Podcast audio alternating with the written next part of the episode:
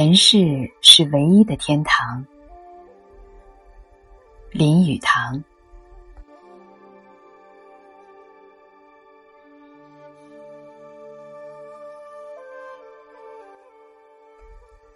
我们的生命总有一日会灭绝的。这种醒悟，是那些深爱人生的人，在感觉上增添了悲哀的诗意情调。然而，这种悲感，却反使中国的学者更热切、深刻的要去领略人生的乐趣。这看来是很奇怪的。我们的尘世人生，因为只有一个，所以我们必须趁人生还未消逝的时候，尽情的把它享受。如果我们有了一种永生的渺茫希望，那么。我们对于这尘世生活的乐趣，便不能尽情的领略了。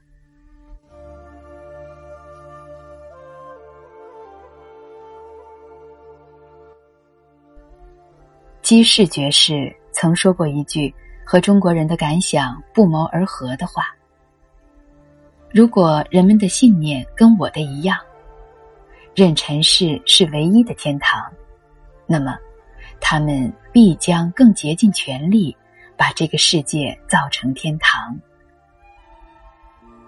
苏东坡的诗中有“世如春梦了无痕”之句，因为如此，所以他那么深刻坚决的爱好人生。在中国的文学作品中，常常可以看到这种人生不在的感觉。中国的诗人和学者，在欢愉宴乐的时候，常被这种人生不在、生命易逝的悲哀感觉所烦扰。在花前月下，常有“花不长好，月不长圆”的商道。李白在《春夜宴桃李园序》一篇赋里，有着两句名言：“浮生若梦。”为欢几何？王羲之在和他的一些朋友欢宴的时候，曾写下《兰亭集序》这篇不朽的文章。他把人生不在的感觉表现得最为亲切。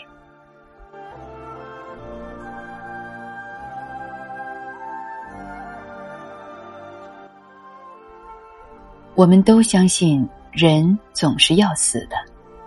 相信生命像一支烛光，总有一日要熄灭的。我认为这种感觉是好的，它使我们清醒，使我们悲哀，它也使某些人感到一种诗意。此外，还有一层最为重要，它使我们能够坚定意志，去想法过一种合理的、真实的生活。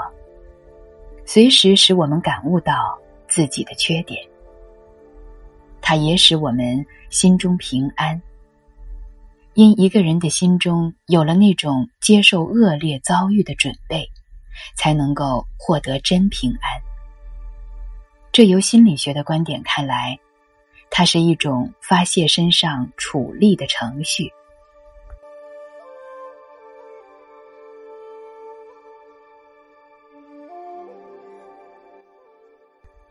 中国的诗人与平民，即使是在享受人生的乐趣时，下意识里也常有一种好景不长的感觉。例如，在中国人欢聚完毕时，常常说：“千里搭凉棚，没有不散的宴席。”所以，人生的宴会便是尼布贾尼撒的宴会。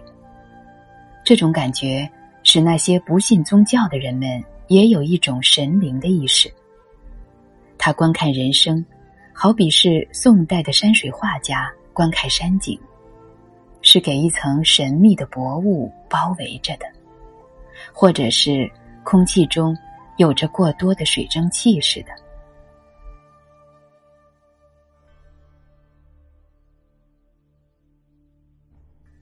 我们消除了永生观念。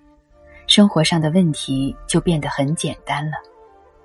问题就是这样的：人类的寿命有限，很少能活到七十岁以上，因此，我们必须把生活调整，在现实的环境之下，尽量的过着快乐的生活。这种观念就是儒家的观念，它含着浓厚的尘世气息。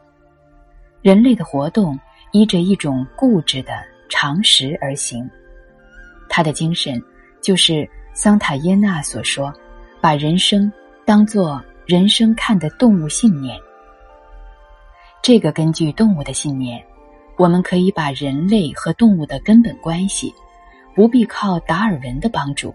也能做一个明慧的猜测。这个动物的信念使我们依恋人生、本能和情感的人生，因为我们相信，既然大家都是动物，所以我们只有在正常的本能上获得正常的满足，我们才能够获得真正的快乐。这包括着生活各方面的享受。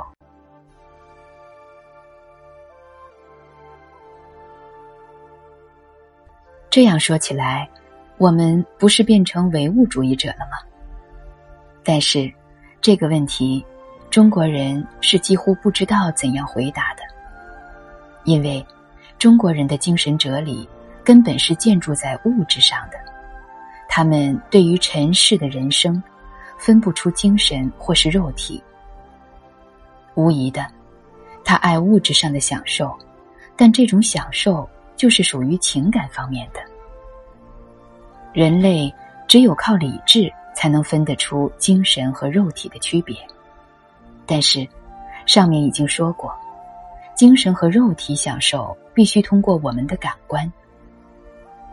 音乐无疑的是各种艺术中最属于心灵的，它能够把人们高举到精神的境界里去。可是，音乐。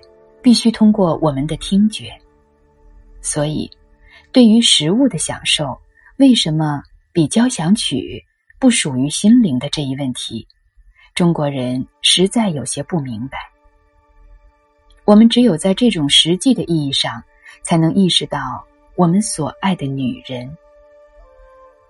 我们要分别女人的灵魂和肉体是不可能的。